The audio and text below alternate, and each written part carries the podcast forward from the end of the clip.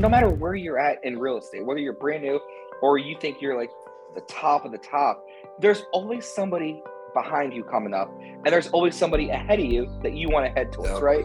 So you have to always know that because no matter like where I'm at right now, I'm always helping people that want to have that have zero deals. You're listening to the We Love Equity Real Estate Show, a podcast that discusses the intricacies of real estate investing with your host, Marcus E. Maloney. Marcus is a real estate investor best known for being the equity king. He's been awarded that moniker because he and his team find amazing real estate deals. He will be talking with investors who have done some transformational things in the real estate industry. They'll discuss their process, their strategies, and how their investments transform their lives and the communities they invest in. We welcome you to the We Love Equity Real Estate Show.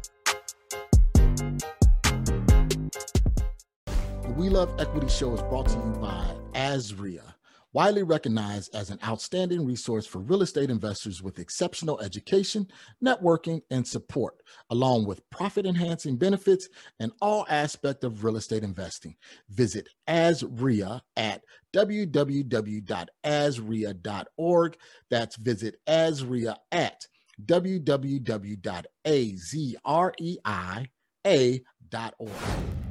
Hey, welcome, welcome, welcome. We love Equity Real Estate family. How are you guys doing today? Today, I have a very special guest. I have Jiries Dawaher, who hails from Cincinnati, Ohio. He's a Midwest boy, like I'm a Midwest boy. He's just a couple of states over east from Illinois, where I grew up from. And he has started real estate investing about 10 years ago. So we're going to take a moment and go through his journey because I want you all to understand where you start does not necessarily mean where you need to end. So if you started in one aspect of real estate, doesn't mean that you need to stay in that area or in that sector. So we're going to take some time with Jiries today. We're going to talk about a few different things. So Jiries, man, how are you doing today? I'm doing awesome, man. Just uh, hanging out the office, trying to get a couple projects wrapped up and just start the week off right. All right, man. Thank you for being here, man. Thank you for being with us. Um, as you guys can hear, I have a little cold, but we're going to push through and we're going to get everything done because me and Jiries, we've been trying to do this podcast for a couple of months now, and but now is the right time. So God willing, we're going to make it through it. So Jiries, tell us, man, give us your background. What did you do before real estate investing? So I mean, I've done I've done everything. So I'll, a little background about uh, my high school and everything. So I graduated high school in 2002 and I was not a good student, right? I, I felt like I tried. I, I thought that I, you know, applied myself and I did really good in like business classes, went to state, uh, state championships, state tournaments for different kind of entrepreneurial things. But at the end of the day, I got my transcript and my GPA was a 1.53. And I graduated wow. 311 out of 320 kids, nine from the bottom. So I was doing an exit, an uh, exit, uh, uh, just an exit thing with my guidance counselor, right? At high school, and he asked me what I wanted to do after high school. So I said what everybody says, right? The right answer. I'm like, I want to go to college. And he looked at me and he's like, Well, do you have any more realistic expectations? So I was like, Man, I wow. Like, I guess I can't. I guess I can't go to college. That's crazy. So so I did what anybody would do, and I went, you know, across across the hall and signed up with the Army recruiter. So I joined the Army for ten years.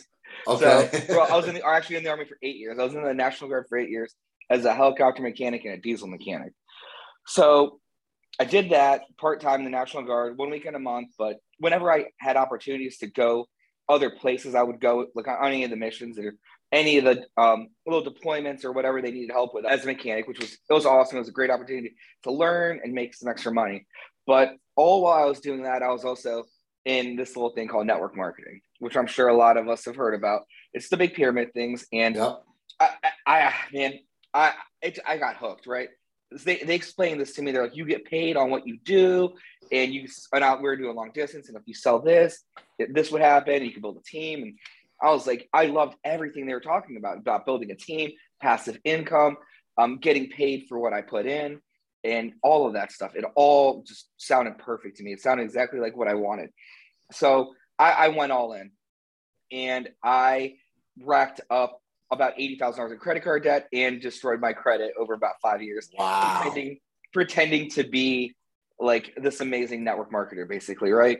And all all while I was just like being just just being broke, right? Think doing everything they said, going to all these conferences, doing all this and that, and it just didn't it just didn't work for me. Like it just didn't work. So I I finally was just like I can't do this anymore. I was getting ready to get out of the National Guard, and um, I had a friend of mine who lived in Hilton Head, South Carolina, and he's like, "Hey man, uh, do you want to come down and live here? I'm going to get a two bedroom apartment, and I can't really afford it, but I can with a roommate." So I ended up going down to Hilton Head, South Carolina, moving in with him and uh, and was bartending. So I bartended for about three years after the military, and I, I loved it. It was awesome. It was such a good time. The the whole island is amazing. The whole place is is great, but it's just not a long term thing. I mean, right, right. super late nights and you know drinking every day, like it just catches up to you.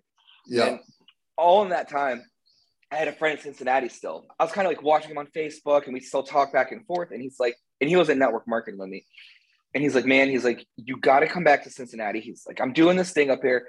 It's it doesn't cost any, it doesn't take any money. All you have to do is put your time in. It's wholesaling real estate. You know, you can do it. You can do it. And and it's about six months. He's been like telling me like, you got to come up. You got to do this. You got to do this. And I'm like, oh, whatever, man. Like, this is network marketing. It's never as good as right, right. as they say it is. Right? It's never that never that easy. And then he sent me a picture of a brand new Audi he bought, and uh, and something. And it was like maybe a watch or something else. And I was like, how'd you get that? And he's like, I'm telling you, man, this is a real deal. Like, you can really make money doing this. And I'm like, I don't really have any money. He's like, I'm telling you, you don't need money. You don't need anything. So I was finally like, you know what? Let's let's do this. I'm just gonna let's go do this. So in about about 2010ish, 2011, I ended up packing up from South Carolina and moving to Cincinnati. So okay. moved to Cincinnati to start phase one of real estate, right? And whenever I talk real estate with people, like when I tell people like I've been on every aspect of real estate, I'm going to take you through that journey in the next, you know, in the next few minutes basically. But every single every single step that I took was so important to getting to the next step. And it taught me so so much to keep me going and to, to keep me growing. So I come to Cincinnati. I have no idea what to expect. No, nothing. I don't know the city. I grew up in Canton, um, about four hours north of Cincinnati. Grew up in Canton, but I knew Cincinnati was like a hot market and it was going to be cool, you know, a good place to be. So I get there and he's like, this is what we do. He's like, we're wholesaling houses. I was like, that's awesome. I'm going to do it. I'm going to be the best at it.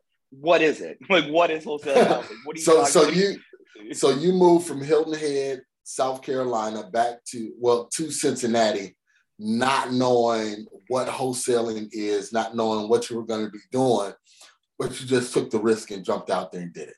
Yeah, you had to. I mean, I've, I've seen it. I've seen it uh, firsthand, him making money and stuff. And I was super skeptical because I'm like, how do you make money not even like selling houses, but you're not selling houses and you don't have enough money to buy these? Like, I don't even understand how this works. I'm like, but at the time I was kind of just like burnt out. I'm like, I got to try something. I got to do something. Okay. Different. So I get up there and he's like, and he has like an office now. He's got like four guys there, right? Including him. And he's like, this is an acquisition person, and I want you to be a salesperson with this other salesperson, and we're gonna sell houses. So basically, uh, wholesaling is where you find a property that's uh, that needs work, undervalued, that you can put that you can put a little bit of money into and sell it, uh, and then somebody can sell it. But basically, you don't put your money into it. So let me, well, actually, okay. let me let me go ahead. Take your take your let, time. Let me clarify. Let me explain. Let me explain that again better. Basically, wholesaling is finding an undervalued asset and then charging an investor a fee for finding that asset for them. So, uh, for example, like we'd find a, a single family or two family that needed work. We would put it under contract for $55,000 and then we would sell it to an investor for $60,000. And we would charge like a $5,000 assignment fee. And we would do that 50, 60, 100 times a year over and over again. So basically, and what you'll realize as you move on through um, through your real estate journey, whether you're brand new, especially for brand new people, is that time is so so important. So, yep. I, I, me right now where I'm at, like I've got I've got uh, 50 units, about 27 houses, and some other stuff we can get into. I don't I don't want to go look for deals. Like I don't have time. Like I'm gladly pay somebody a reasonable fee to to find me properties. And honestly, the fee doesn't even matter as long as the numbers make sense. I don't care if they make 5,000 or 50,000. It does not matter as long as the numbers make sense. Okay. So kind of, so you move to uh, Cincinnati. Tell us about that first deal. How how did it come about? What did you guys do? What kind of marketing were you doing in order to find these deals? So I'm old school. So my very first deal is actually something that uh definitely stuck with me for a while because it kind of gave me like a name in the office, I guess. But I get up there and the marketing we were doing was bandit signs. That was okay. pretty much it for for selling and finding the deals. And, and acquisitions, there's a little bit more too we did. But but this first deal specifically, he's like, you're brand new. He's like, your best way to build a buyer's list is, is to throw bandit signs. And I was like, okay. And there's just a stack of signs there. And I think at the time they were like 60 cents. Now they're like a dollar a sign for stakes and signs, which is still a deal. You know, mm-hmm. invest 500 bucks in some signs. But he's like, the more signs you put out, the more houses you're going to sell. And I was like, it can't be that simple. And he's like, yeah, I'm telling you, you put these signs out and you're going to sell these houses. And I'm like, okay, but like, what about these other people? They're not even putting signs out. I'm like, it, like, what are they doing? He's like, well, they're not selling houses. And I was like, okay, let me just let me, let me just let me just take his word for this. So I wrote I wrote 200 signs, um, uh, handyman special, handyman special, Deer Park, 40 $44,000, whatever it was, with my big phone number on the bottom. 200 signs, went out and blasted 200 signs all around Cincinnati. And uh, the first time I did it, it was completely wrong because I put 200 signs all around the specific area where this house was. And first reason that's wrong is because it's it wasn't really like a super affluent area. It was a good area. It was like a good a good first time mm-hmm. home buyer area. But people in that neighborhood didn't necessarily have an extra fifty, sixty thousand dollars to pay cash for that house. Okay. So, so so let me let me let me so you were so this was on the disposition side, not the acquisition side, correct? Yes, yeah. This was okay. on the sale side. Okay, so just so you guys understand, he were doing bandit sides. They already had the property under contract. They were looking to sell it, dispo it. So he was putting out the bandit signs saying that they had this property for sale. Okay, go ahead, Jerry. Yep. So so then later I learned, later like is in like the next week, I learned when I was getting a bunch of phone calls from unqualified people. And when you're wholesaling, an unqualified person is somebody that cannot pay cash. You need cash. They gotta pay cash. When they call and say, Hey, I saw your sign, I saw your sign about the property in Deer Park. Can you tell me about it? Well, great. First, let me ask you something. Do you have your financing lined up ready for this house? And it's almost like a trick question when I ask them that because I want the, the answer to be, oh, I don't need financing. I have cash. Because basically, right. if they say anything other than cash, they're not going to be able to buy the house.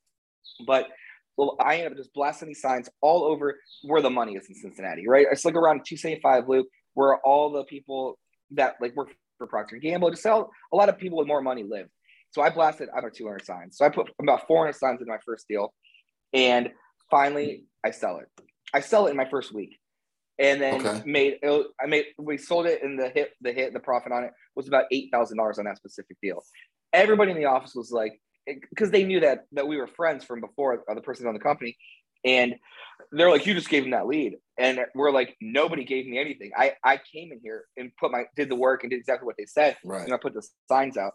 So from that point forward, I was just destroying it, doing it doing like between two to three houses a month, which was really good for me coming from what I was doing and making. You know, we were we were splitting profit too, so yeah. making making over ten thousand dollars a month within my first within my first thirty days of getting into wholesaling. Okay, so so let's go back. So your friend, he has this company. He already has the acquisition team, everything like that. So they have the deals that's coming in.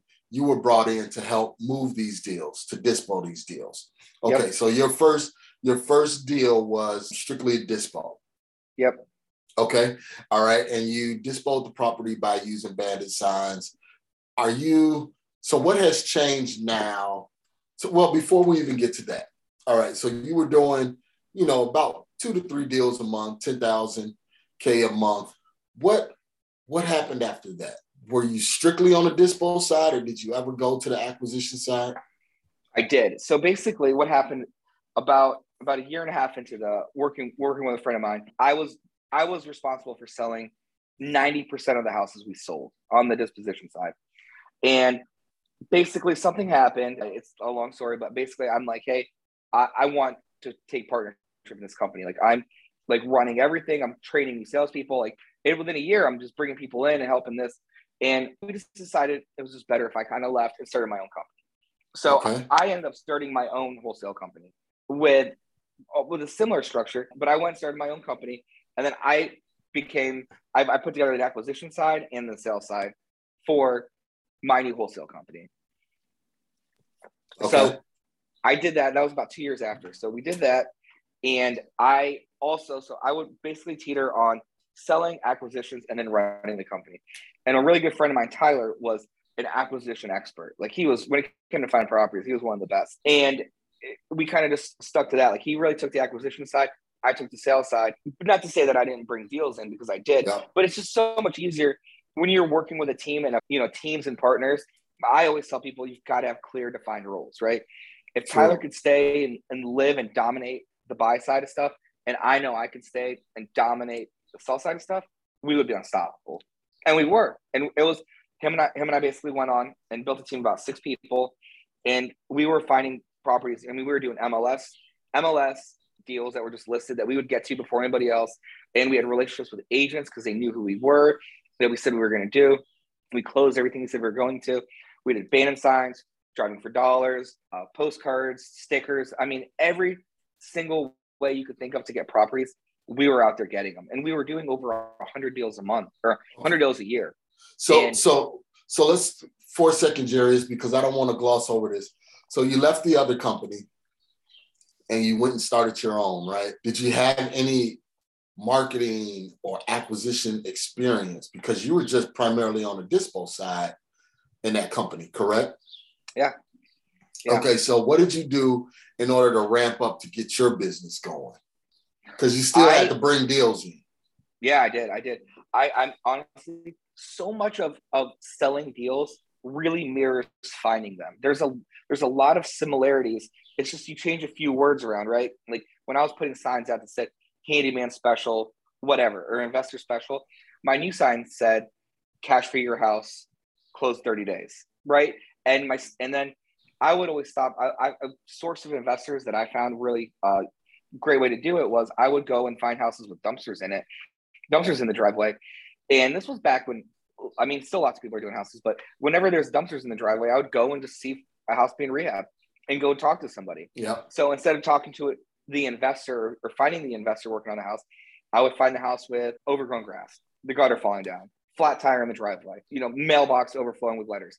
And instead of talking to somebody, I would put a sticker on the door or put a sticker on the house. Hey, my name is Jiries. I want to buy this house, pay cash, close, close, um, close in 30 days. Let me know. So I'd sticker it. So I, I just took a lot of my sales tactics and just rolled those over into the acquisitions. So that's, um, and people still knew who I was because also too, I, I had a pretty good reputation for, for selling houses for people. Okay. Gotcha. Gotcha. All right. So you're having success doing your own thing with your own partner, building your own business. What was next? What was what came after that? So you're you're building this wholesale company. You you're doing about a hundred deals a year. What was next after that? How did you scale to get to that hundred deals a year? Because you know um, there's a there's a lot of people that's in that they're in that position right now where they may be a solopreneur. They're doing everything. They're doing the you know the direct mail or making all of the phone calls, then going out, driving a property, meeting with the seller, then trying to sell a deal.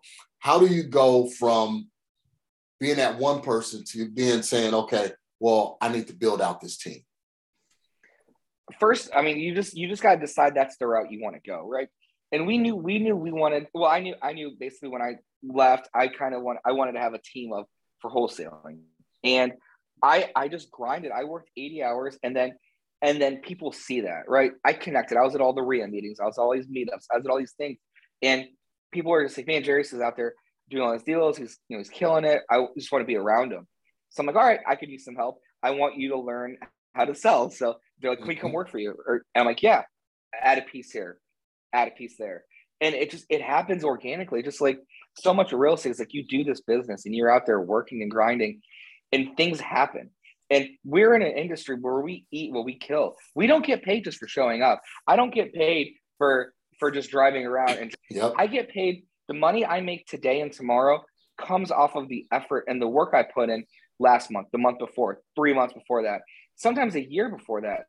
So so just being out there and being being active in the business just keeps you really excited and motivated and people see that. And that's that's contagious and that's energetic and they want to be around it and they want to be around you and they want to learn because there's no matter where you're at in real estate whether you're brand new or you think you're like the top of the top there's always somebody behind you coming up and there's always somebody ahead of you that you want to head towards yep. right so you have to always know that because no matter like where i'm at right now i'm always helping people that want to have that have zero deals, right? That want to get started. I have no problem helping them, taking under my wing. They come follow me around. But then also on my on the other side is looking up. I have awesome mentors and awesome friends. My really good friends Nate and Mike are just buying hotels and doing hundred million dollar developments now. So it's just being just being there, and the and the team comes together. And we wholesale. We had the team about six years together as core group. Okay. And my my big thing that I take away from that and I'll get into it too, is like now I have a wholesale course, right? Teaching people exactly what I do, what I did, and everything. But my thing is, I like I want people to not make the same mistake I did. I stayed in wholesale land way too long. I I wholesaled for six years when I could have done it for like two or three, and then moved into being an investor. Because at the end of the day, when I sold a house as a wholesale house, I was unemployed, right? I had yep. nothing. I was back for the next one and you don't build wealth and you don't grow you don't grow equity. You don't get any upside. There's no appreciation when you're not adding units right? When you're not really growing a portfolio. So we wholesaled for six years. And in that span of six years uh, my really good friend nate who i said is like above me nate and mike were doing hold on Jiries let's let's go back because all right, all right. You, you said something that was very key. And i was like you could have just wholesaled for two or three years versus six years and really would have been investor versus doing one deal and then going doing another deal because that's not truly investing. And a lot of people make that misconception and they believe, well, as long as I'm, I'm being a wholesaler, I'm investing. Actually, you're not. You're being a salesperson because if you don't close another deal, if you don't do another sale, you don't eat. Kind of go through that dichotomy, that shift of when you said, all right, the light clicked on and you said, okay, I got to do something different because yes, this is working, we're making good money, but did something happen to where you say, okay, we're maybe the deal flow slowed down or something, or you just said, you know, we got to pivot and we got to start doing something else? So it kind of goes back to my network marketing days, right? Where you look at Robert Kiyosaki cash flow quadrant and you know you've got your business owner self-employed and then you own the system and I, I I was basically a business owner, right? And and if I didn't show up and do the deals, I wouldn't get paid. But I really wanted to get on the other side of the cash flow quadrant and get that residual income, where mm-hmm. I, you get paid no matter what. So, uh, and I knew real estate was a way to do it. And then I started seeing really firsthand a lot of my investors are are just buying and holding these properties, and they're buying and holding and buying and holding, and mm-hmm. and I'm over here just trying to find the next deal, trying to find the next deal and and I just knew that I couldn't always be trying to find the next deal. So at some point, I needed I, I needed to just take a bet on myself, right? I mean, I, I wholesaling allowed me so many so many things. It allowed me to find out what a good deal looks like. Yep. Where where deals come from, how to talk to how to talk to the investors, because I'm I'm talking to a lot of investors too that are lending money to some of the other investors, right? So I'm meeting people that way and and learning the lingo and just connected around that. It, it taught me all of these things. And then the biggest thing it taught me was how to get out of wholesaling, right? Because I, I had yeah. all these people that I've seen doing this and it just had to happen. It, it, the deal flow didn't slow down. I just decided to turn more into an investor. And my my good friend Nate, so my good friend Nate's like, man, you, you know, you need to be looking, you need to be looking for rental properties because at the time we were wholesaling. But anytime we had a big apartment, they always came from our friends like Nate and Mike, and they'd be like 24 units, whatever, and we'd make awesome money on them. And and but then some of them they would just keep, and I'm like, why, why are you guys keeping them? And they're like, well, it's good upside. And they they really kind of gave us a little push to get into buy and hold. Okay, perfect. And that's the key thing about having investors that's above you because they can look at you and say, okay, you're really good at this but there's another opportunity here for you. And they'll start giving you that little shove, that little push to move you to the next step in your career, which is very, very good because if you stay in wholesaling too long, again, you look, how many of those deals you wish you would have kept? So there, there isn't there isn't a time I drive around where I don't point a house out like, man, I sold that for 40. Well, it's probably worth like 190 right now. I sold I sold that for uh I sold that eight unit. It's just happened the other day there was an eight unit I sold, and I sold it for 110,000, and I made 9,000 on the wholesale deal. That same apartment building is pending on the MLS today in Cincinnati for 599. Yeah, that's that's you don't get rich selling real estate. If you're going to take one thing away from this, from from all of this, any of the viewers, anybody, is you don't get rich selling real estate. You buy it and keep it. You keep it no matter what. It's it's, it's where the wealth is created. It just makes the most sense. There you go. There you go. So on that note, let's take a brief break. Hear a word from our sponsors. We'll be back with Jiries, and then we want to talk about holding on to that real estate, how you transition into that. So let's take a brief break. Hear a word from our sponsors, and we will be right back. PropStream is the industry's number one tool for locating distressed properties and connecting with highly motivated sellers. With 100% coverage across the U.S., PropStream provides a deep dive into any property specific details, making it easy to generate lists of distressed properties and contact to the owners. No other product or service can compare. Gain access to MLS property details like expired listings. You can pull accurate comps, even sale prices in non disclosure states. This information is typically reserved for licensed real estate professionals, but is also available to you in PropStream. Gain access to unlimited nationwide property search, comparable home sales, targeted marketing lists, and owner contact lookup, built-in marketing tools, hundreds of filters to search and sort leads. Start your free seven-day trial now by going to proud.propstreampro.com slash we love all right, we are back with Jiries, and Jiries is from Cincinnati. And earlier in the show, we was talking about just wholesaling, how Jiries got started, and then the light bulb went off, you know, because of some some pushing from mentors, friends, and other people around him, saying, "Hey, why are you getting rid of all of these deals? You need to be holding on to some of these." So, Jiries, tell us about the first property you decided to hold. Why did you decide to hold that property? So my so this situation is a little different. So my my first property is I I it was a house I was all right. Let me start from the beginning. This is this is going to take a minute, but we can okay. you know we can get into it. So this is the real story. So we wholesaled a house in like an A plus area of Cincinnati. We sold this house for one hundred forty thousand dollars to one of our good repeat investors, and she was going to flip it. In the meantime, she was finishing up another house in a really nice part of Cincinnati, and basically she was ninety nine percent done and the furnace went out over the weekend and then the pipes burst and flooded the entire house wow. that she was about to list. So she called us back and said, Jerry, I need to sell this property that I just bought from you guys. Can you wholesale for me again? And I was like, yeah, that should, shouldn't be an issue. That's fine. And at this time, I'm renting an apartment. So okay. we try we try wholesaling this house, and nobody would buy it. We couldn't sell it again. It's in an A plus area. Nobody would buy it, and and I just I just just blew my mind. I'm like, I don't understand. I don't understand. So basically, I told her, I'm like, so the bank didn't know at this point, an individual did. So I knew I could get financing for it. Right. So I asked her if I could just buy it and live in it, and it, essentially house hack it. Right. Basically, where I live in it, and I'll rent out a couple of bedrooms. Or mm-hmm. how you do a house hack multifamilies? You buy a four unit using a three percent down conventional loan or FHA loan, and then you rent out to the other units. So basically, I bought this house. I bought the house back from her for $147,000. And over the course of the next six, seven months, I was wholesaling deals and then putting money in this house to fix it up. So I fixed it up. And by the time it was done, it was worth $300,000. And I bought wow. it for 145000 So I had about a hundred thousand dollar equity line. So I pulled a line of credit against it. A HELOC, okay. home equity line of credit. That is essentially a, a credit card against your house, right? Yep. I added so much value. I fixed the house up. I was able to get about hundred thousand dollars. Ended up being one hundred thirty thousand dollars. So okay. I had that, and I'm we're ready to go. So so your initial financing was it from the seller or you went to? Okay, there you go. Yep, All got, right. Yep, I got my VA loan. So I put down three percent on 100, 150,000.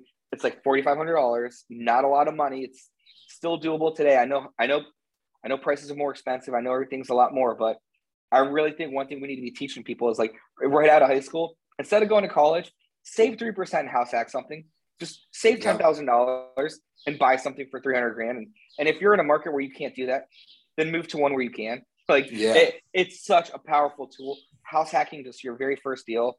And uh, it, it's just the amount of wealth you can get is it just doesn't stop. It keeps compounding. Yeah, and it, it, just really starts you off on the right track because you start off going right into ownership and then not only ownership but now you're an investor you know beginning because now you have people where you're living for free and people are paying you to live in that in that uh, house or room with you and you're building wealth immediately. Yeah i mean your appreciation about 5% a year and then every time you make a mortgage payment you're paying down 5% principal reduction. So that's like 10% a month and i mean after after four or five six seven years that's that's a ton of money. It, stuff adds up really really fast. Yep, yep. so so now we had this money. I had this money and my friend my partner um, that I did a ton of wholesaling with had some money too. So we're like, we're going to find our first investment properties. So we ended up buying these two properties in Mount Healthy in Cincinnati. And that's like a suburb, like way outside of Cincinnati. Nothing going on there. There were three beds, three bed, one bath, ranch on a slab. So we bought them and we were like, yeah, we're going to be rich. This is awesome. So I called my friend Nate. I'm like, hey, we just bought these, bought these uh, two houses. And Nate's like, what are you doing? And I'm like, what do you mean? Like we're buying houses, we're buying properties. He's like, no, you can't buy there. He's like, there's no growth, there's no jobs, there's nothing happening there. Nobody's gonna be there. Like the area's not that good. Like it's not gonna be any better. Next year, or the year after, there's nothing happening.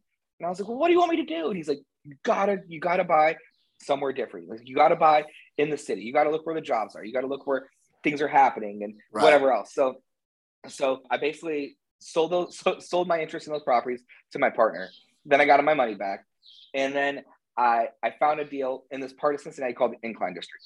At the time, nobody would go to the Incline District, even though with help my help my friend Nate, he was telling me about it and what's going on there. It had just got deemed uh, entertainment district in Cincinnati, which means okay. that they were given five liquor licenses to bring in new restaurants, to bring in new restaurants and some kind of growth. And and it and it was just it was up and coming big time. But at the time, people didn't really see that. So yeah. So the I, path of progress. You you were looking at the path of progress, oh, which yeah. is good, which is really yep. good. Yeah. So I ended up finding a wholesale deal up there that I that I bought. I ended up wholesaling it to myself. So I bought the property for seventeen five. I got it under contract for seventeen five, and then I charged myself a five thousand dollar assignment fee. And okay. just just because when you're when you're getting started in your wholesaling, like that money coming in from wholesale deals kind of helps pay the pay the bills while you're yeah yeah for the Keep back food on stuff. the table. Yep, exactly. So so I bought it for seventeen five, and then I put about 115 125,000 into it. So I was into the whole deal for about 150,000. So so but then before I even put any money into it, I bought the property and there was actually a restaurant that just opened right right across the street from this house, almost, almost directly across the street. Had wow. awesome views, had awesome views of downtown Cincinnati.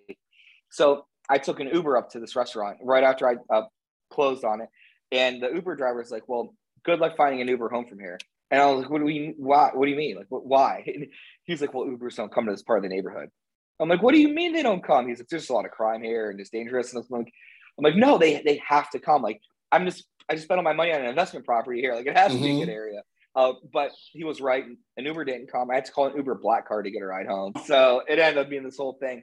But I, I basically bought that property, put that money into it as a three in it, and was about a, about into it for about 150,000.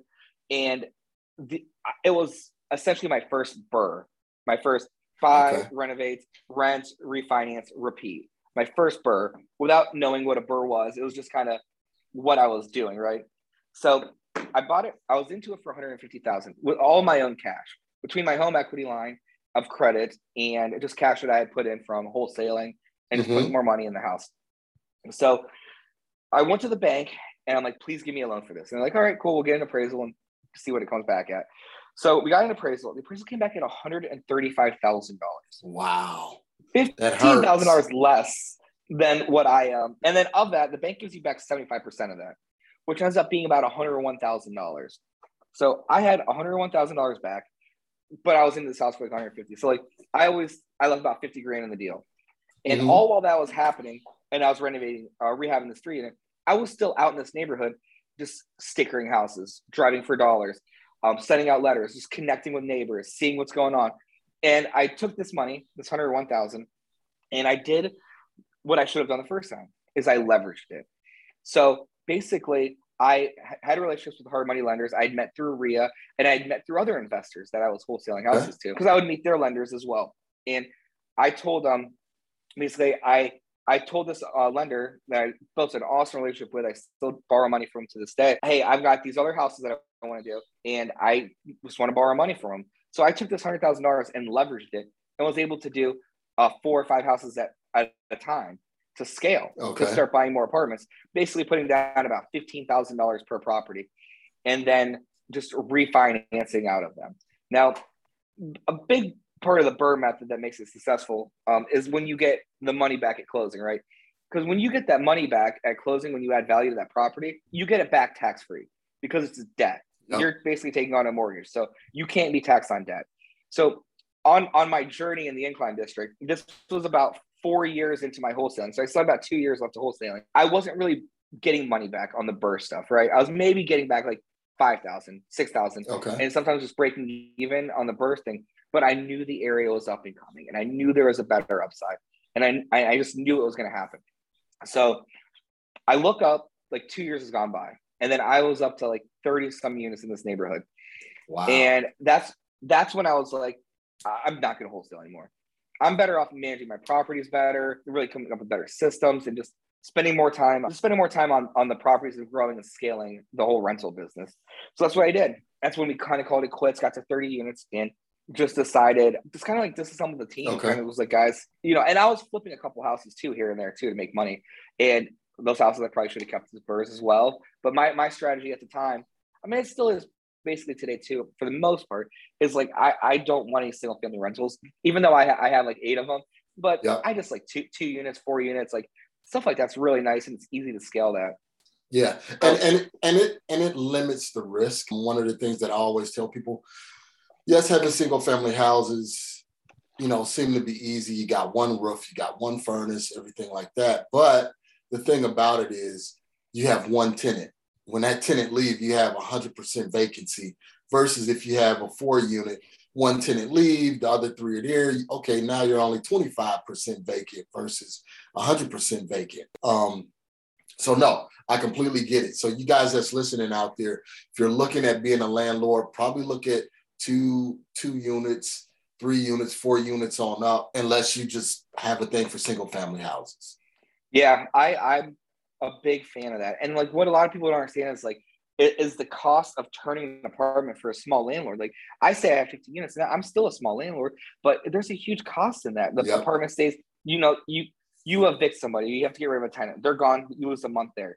And then you got to spend two weeks turning it. So you lose a couple weeks there. Then you got to market it. Then you got lose a couple weeks there. And then you rent it. Best case scenario, you get someone to move in the next day, like which doesn't always happen. I mean, right. it's a, a three month swing, and that's a big that's a big deal when um when you're getting going when you're getting going. Absolutely, absolutely. So, Jiries, what are you doing now? Because I know you said you have the 50 units, so you leverage that 100 grand to get up to 50 units. And that yeah. was one through your relationships. And now you, you constantly speak of the REIA. Why was the REIA so important for you and help push you along your journey? Man, it, you just get connected with like-minded people, right? You're just around people that are doing the business, that are learning, that want to see people succeed. It's just really, really, it's just a really great tool just to just to be around people that want to teach. It's it's just good to be around these kind of people. Because like I always say, like we have a my friend Nate, so my good friend Nate now has an academy for where he teaches BRRRR specifically, and I help him with that. Okay. And we we do lots of meetups with different people, and I tell everybody, I'm like, guys, we're all in a safe zone right now, right? We're all we're all real estate. We all know what it feels like. We all get the struggles. We get everything. But when we like leave these doors, when we exit here, we're like in the real world. And people think we're crazy. They think we're evil landlords. They think this. They think that. They think real estate's going to crash. Like we're not in our safe, comfortable place anymore. Right. right. So it's nice to to to come back and like feel that feeling again and get recharged. Right. It's like it's like just because I showered on Monday doesn't mean I'm not going to shower on Tuesday, Wednesday, Thursday, Friday. Right. right. It's only shower on Monday. Like you you gotta like bathe yourself in this energy all the time as often as you can. And you're one thing you're gonna find too is like your friends are going to be people that are doing this business. Like the friends that you've had before that like your good friends, like they'll still they're still your friends, but like they're just not gonna get it, right? They're just not gonna yeah. get it the way that somebody else is like, man, I just I just had to drop a three day on the door. Like, that sucks, man. So what are you gonna do? I'm like, this well, you tell somebody else, I just had to drop a three day, and they're like, uh, that's fine. You want to go get some tacos or something like do, right? They don't understand it. Yeah, they don't care. They don't know what they don't know what that means next. Like they don't they don't, yeah. don't process. So so let me ask you this: Did you ever go through a period of uncertainty going through real estate? Yeah, I mean, big time. Like when I was buying in that area, like it was not. It was just not easy. It was like I, I wasn't like I, like I was saying, I was wholesaling to get money to come back in, and and I couldn't wholesale as much because I was focusing more on certain flips or certain like construction projects, like and and what I did wholesale, every penny went back into like these properties, and even though. I was borrowing money from people, I didn't borrow enough money because I never wanted to have to bring money to closing, right? I, I mm-hmm. and I mm-hmm. I wanted, I was being super, super conservative. And I was still very lucky that I was still wholesaling real estate to do this. And I tell so many people are like, well, I can't host, I can't, I can't buy a rental. I have a full time job. And I'm like, man, you need to buy rentals because you have a full time job. Right. You have guaranteed income. Like, I envy that. Like, I was never in a spot where I had that. Like, I, it was so hard. It, it just was really hard. It just got so yeah. hard so many times. And I just had to push through. I mean, I know the alternative was like get a job, and like I'm probably unemployable. I applied at one point to go work at a dotloop in Cincinnati or in Zillow, and they never called me back because I just wasn't qualified to do real estate for them. So, so, so now that was a good, that was a really good point that you made about having a full time job because a lot of people want to get into real estate investing. They say, "Well, I'm gonna get into that and I'm gonna go full time. I'm gonna quit my job and everything like that."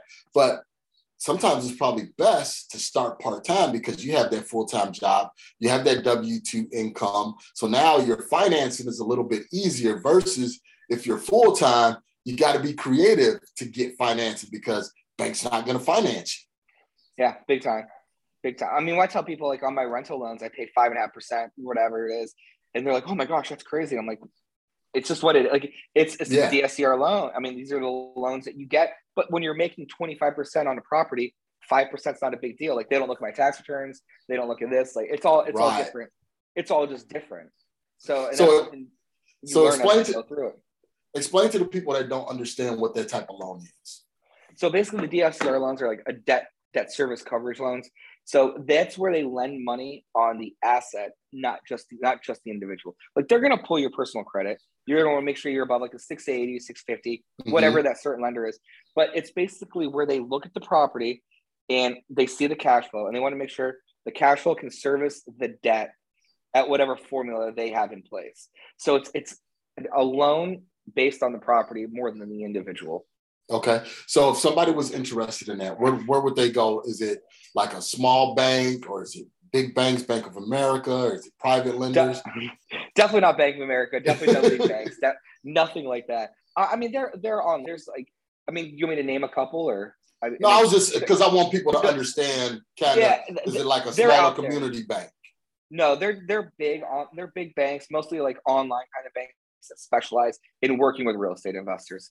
And okay. we can drop some links here to some that we've used. We can talk about it after this, but um, sure. they're definitely they're definitely out there. They're definitely out there, but you're not going to go to any brick and mortar banks typically and find banks that will do that. So, okay. something gotcha. keep in mind.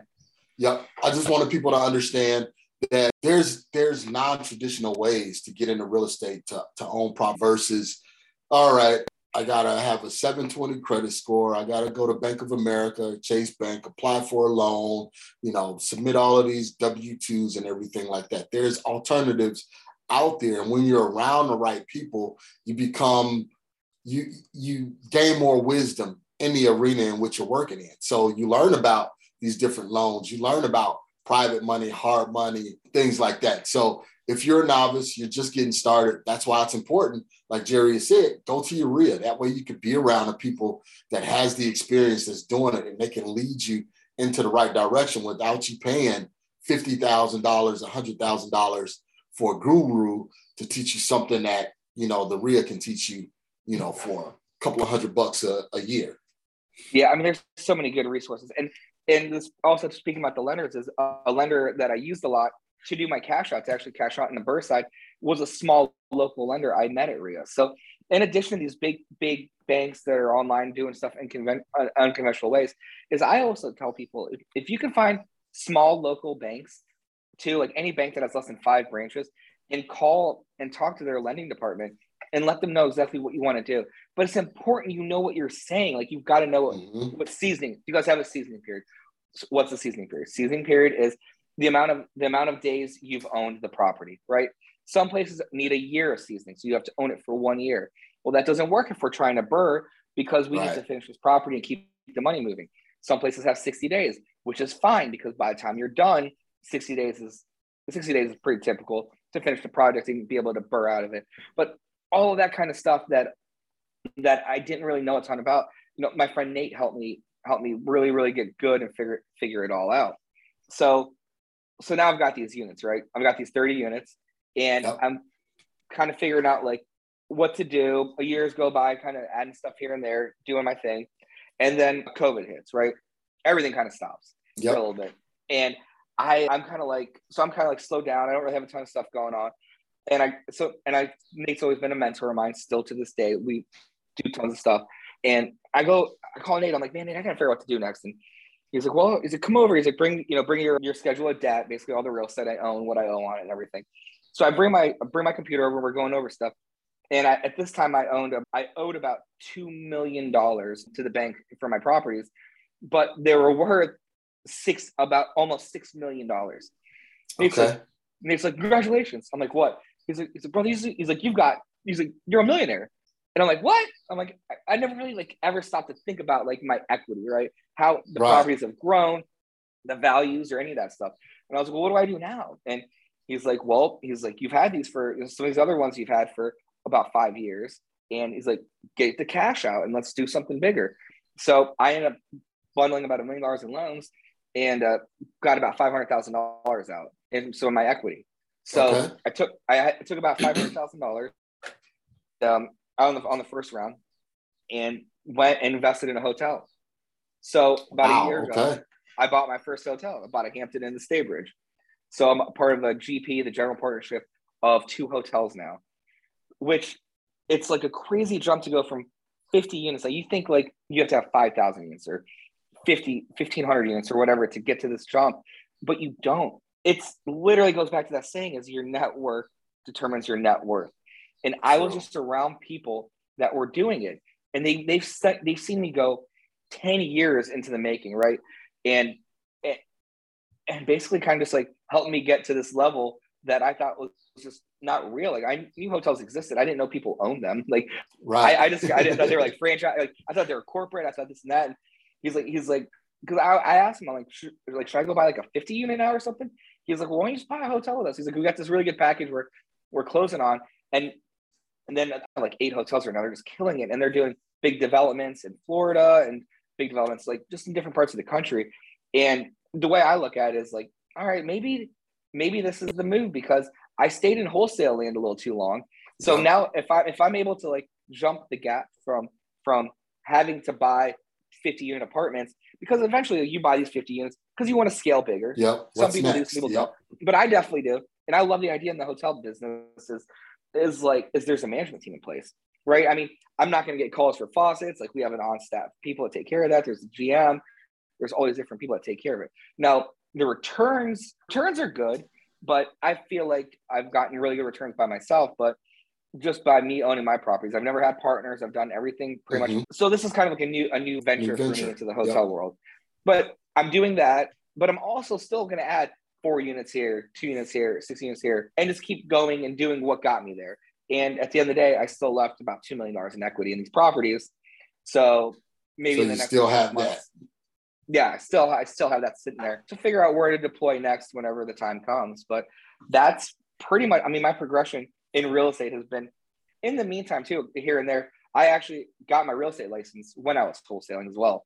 Because my okay. philosophy was, and I got it when I started my own company because when I when I couldn't negotiate with a seller to to buy their house that would make a good wholesale deal, is I offered the seller the option if I to list their house at one percent, two percent because it goes back to the saying I say all the time. It's like, do you want some of the money or none of the money? Yeah, and back when absolutely. you're getting going, some of the money is way is way than better than none. So so that definitely helped keep me going. And that's what I tell a lot of people. I say, you know, why not get your license because you have another option to provide for the seller.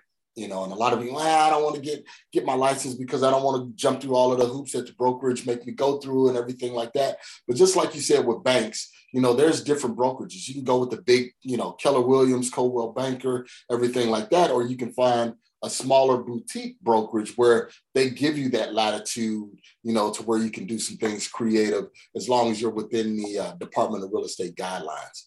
So, Jiries, man, excellent show, excellent show. I mean, we went from wholesaling to 30 units to, you know, investing in, in an area that was appreciation, appreciating, up and coming to hotels, man. So we talked about what you were doing next. What we want to do right now, man, we want to put you on the fi- on the hot seat. We're gonna put put Darius, Jiries on the hot seat real quick.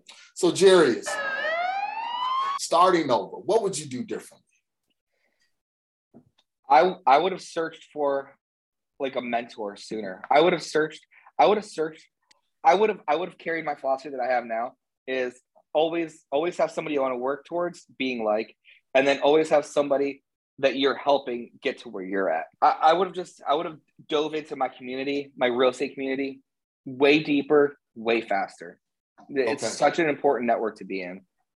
Perfect. And a lot of people, you know what, when I ask this question, that's one of one of the main things that people say is, I would have hired a mentor or a coach a lot sooner than what I did. Okay, great. Uh, what is your greatest commodity outside of capital? What's your greatest resource? I mean, time. Okay, time. All right. What is one thing you can do to be more productive so you can get some of that time? Delegate. All right. better, get better at delegating. And one thing that I've gotten a lot better at too is only doing like hell yeah deals. Like when I when I walk into a place that I want to buy to keep as a rental, like if I if I'm not instantly like I have to have this, if I don't feel that like gotta get it, gotta get it feeling, then I'm just not buying it because I, I gotta okay. get that feeling of like I gotta have this. Gotcha, gotcha. All right, what drives your ambition? Because you you seem to be a very ambitious guy. Man, I just want, I just want, I just want to leave something, just leave something big. Like my family came my family came here from Jordan with nothing, like 1978, and like I was sleeping, like they didn't come here, like they didn't come here just to be like for us to just be average, right? Like my dad worked three jobs nonstop. My mom always like worked, did all this stuff, and it's like if I if I if I was just like some big loser that did like nothing, right, and that didn't make like a huge impact. Not saying like you know in a negative way or anything like that. But if I, but if I was just like a drunk or just an idiot yeah, that just took yeah. advantage of that, like, like if I didn't do that, then all of all of what they did would be for nothing, right? So I just got to leave something bigger than what, what what I was given, and just like my son, like I hope he leaves something bigger than what he was given, and and you continue to give back and and do that kind of stuff too. Great, great, great. All right, what do you believe is your greatest challenge, if it's internal or external? so honestly, sometimes it could be like uh, staying motivated can kind of be tough sometimes because like you're not, especially like when I was like I worked my best when I was like hungry, right? My back was against the wall and stuff like that. And sometimes I just find myself like, ah, let's get the office at like 10 30. Yeah. Like, ah, take the know, day off. Uh, yeah, I'll just wait. I'll just do this. Like, it's so easy during the summer too, because like, you know, like my son's out of school. So, like, and part of the reason, you know, we did this is like you pay the dues, right? You work 10 years, nine years to do this. So we'll go do pool days and stuff. But I just have to decide what's next for me. Like I know I'm in the hotels. I'm, I'm going to keep doing that, keep adding stuff. It's like, how fast do I want to scale? But, you know, I mean, that, that's the challenging part is just kind of staying, staying motivated. Because again, in real estate, nobody's going to make you do anything, right? You, you yeah. work to get paid. Like you have to put in the work to get paid. So the amount you make is a direct, direct uh, proportion of the work you put in. There you go. There you go. So, Jiries, man, thank you so much. Excellent show. I know the people got a wealth of information from this, starting from wholesaling all the way up to hotels. You covered a lot, man. How can we find you? How can we reach you if we want some more information? Basically, I have Instagram, Jiries D, J I R I E S D. Do a lot of stuff on there. I have a wholesale course. It's not expensive. It's five hundred dollars, but I teach like all kinds of really cool stuff. A friend of mine, Nate has a BRRRR course that I help uh, do stuff on, teaches buy and hold method. I think they're both super beneficial. Like you're going to learn a ton, a ton from both, but also have a book, Real Estate Investing 101. Okay. So I'm sure we'll drop a link for that on Amazon, but I'm on here, man. I'm, I just like to help. Like that's why I think I think a big thing of where I see myself six to twelve months is just like, like helping more people do do deals. Like I'll I'll continue to do like a deals here and there, but I have people that work for me that I help. You know, I helped one guy Dylan that works for me buy a, his first two unit, getting seller financing. He brought two hundred and sixty dollars to closing, and didn't have to put a you know didn't have to put any more money than that to get the deal. But I I just love like just helping people get the deals and taking everything that I've learned, all the mistakes I've made, and everything, and then just seeing just seeing what happens with everybody okay. else. Perfect, perfect. So you guys, you got his Instagram, you got how to get in contact with him. So what you need to do right now is you got the instructions. We need you to apply these instructions and put them into action. So, Jiries, I really want to appreciate you being here. Again, thank you so much for taking your time out to be with the We Love Equity Real Estate family on today. And we want to applaud everything that you're doing, man. In 10 years, going from zero to owning hotels, that's a big step. And you really need to pat yourself on the back and applaud yourself for all of the work that you put in, sir. Thank you, man. I, I hope I hope the viewers got a lot of good stuff out of this and know that they can do it. Doesn't always happen overnight, but it, it happens. I'm telling you, it happens. All right. So in parting, guys, you know what to do. Always remember to enjoy the journey. All right, guys, that was Jiries Dawaher, and he's from Cincinnati. He, he really spoke about a lot of good things there, especially how he got started and how he transitioned from wholesaling to buying rentals to buying multifamilies to then buying hotels and being a general partner with the hotels. So remember, there's always steps that you need to take. You don't go from one area immediately to the next. There's a gradual progression. And you got to have some patience, you got to have some persistence in order to get there. So, what I want to offer you today is we have an opportunity for you to work directly with myself and my partner, Mike Del we have a course called The Well, the Wholesale Equity Learning Lab. So if you want to get started in real estate, you want to get started uh, wholesaling so you can get that journey started, you need to be a part of the Wholesale Equity Learning Lab. We'll make sure we have the, the links in the show notes. And if you have any questions, comments, or concerns, remember, always go to marcusemaloney.com. You can schedule a free 15 minute consultation with me. You will be on the phone with me, not a representative, no one else. If you have any questions about getting started in real estate, definitely feel free to pick up the phone, schedule some time with me, and I'll be on the phone with you. So, guys, Thank you so much for being a part of the We Love Equity family, and we look to see you around the community even more. Thank you. Thank you for listening to today's show. I picked up some great actionable items, and I'm sure you did as well. If so, let me know. You can always reach me via social media at facebook.com slash MRCS Maloney, Twitter at mrcsmaloney, and of course, IG at MRCS Maloney. You can also always reach me via email at mmaloney at equityri.com. Make sure you reach out to our guests as well. You can always find their contact information in the show notes below.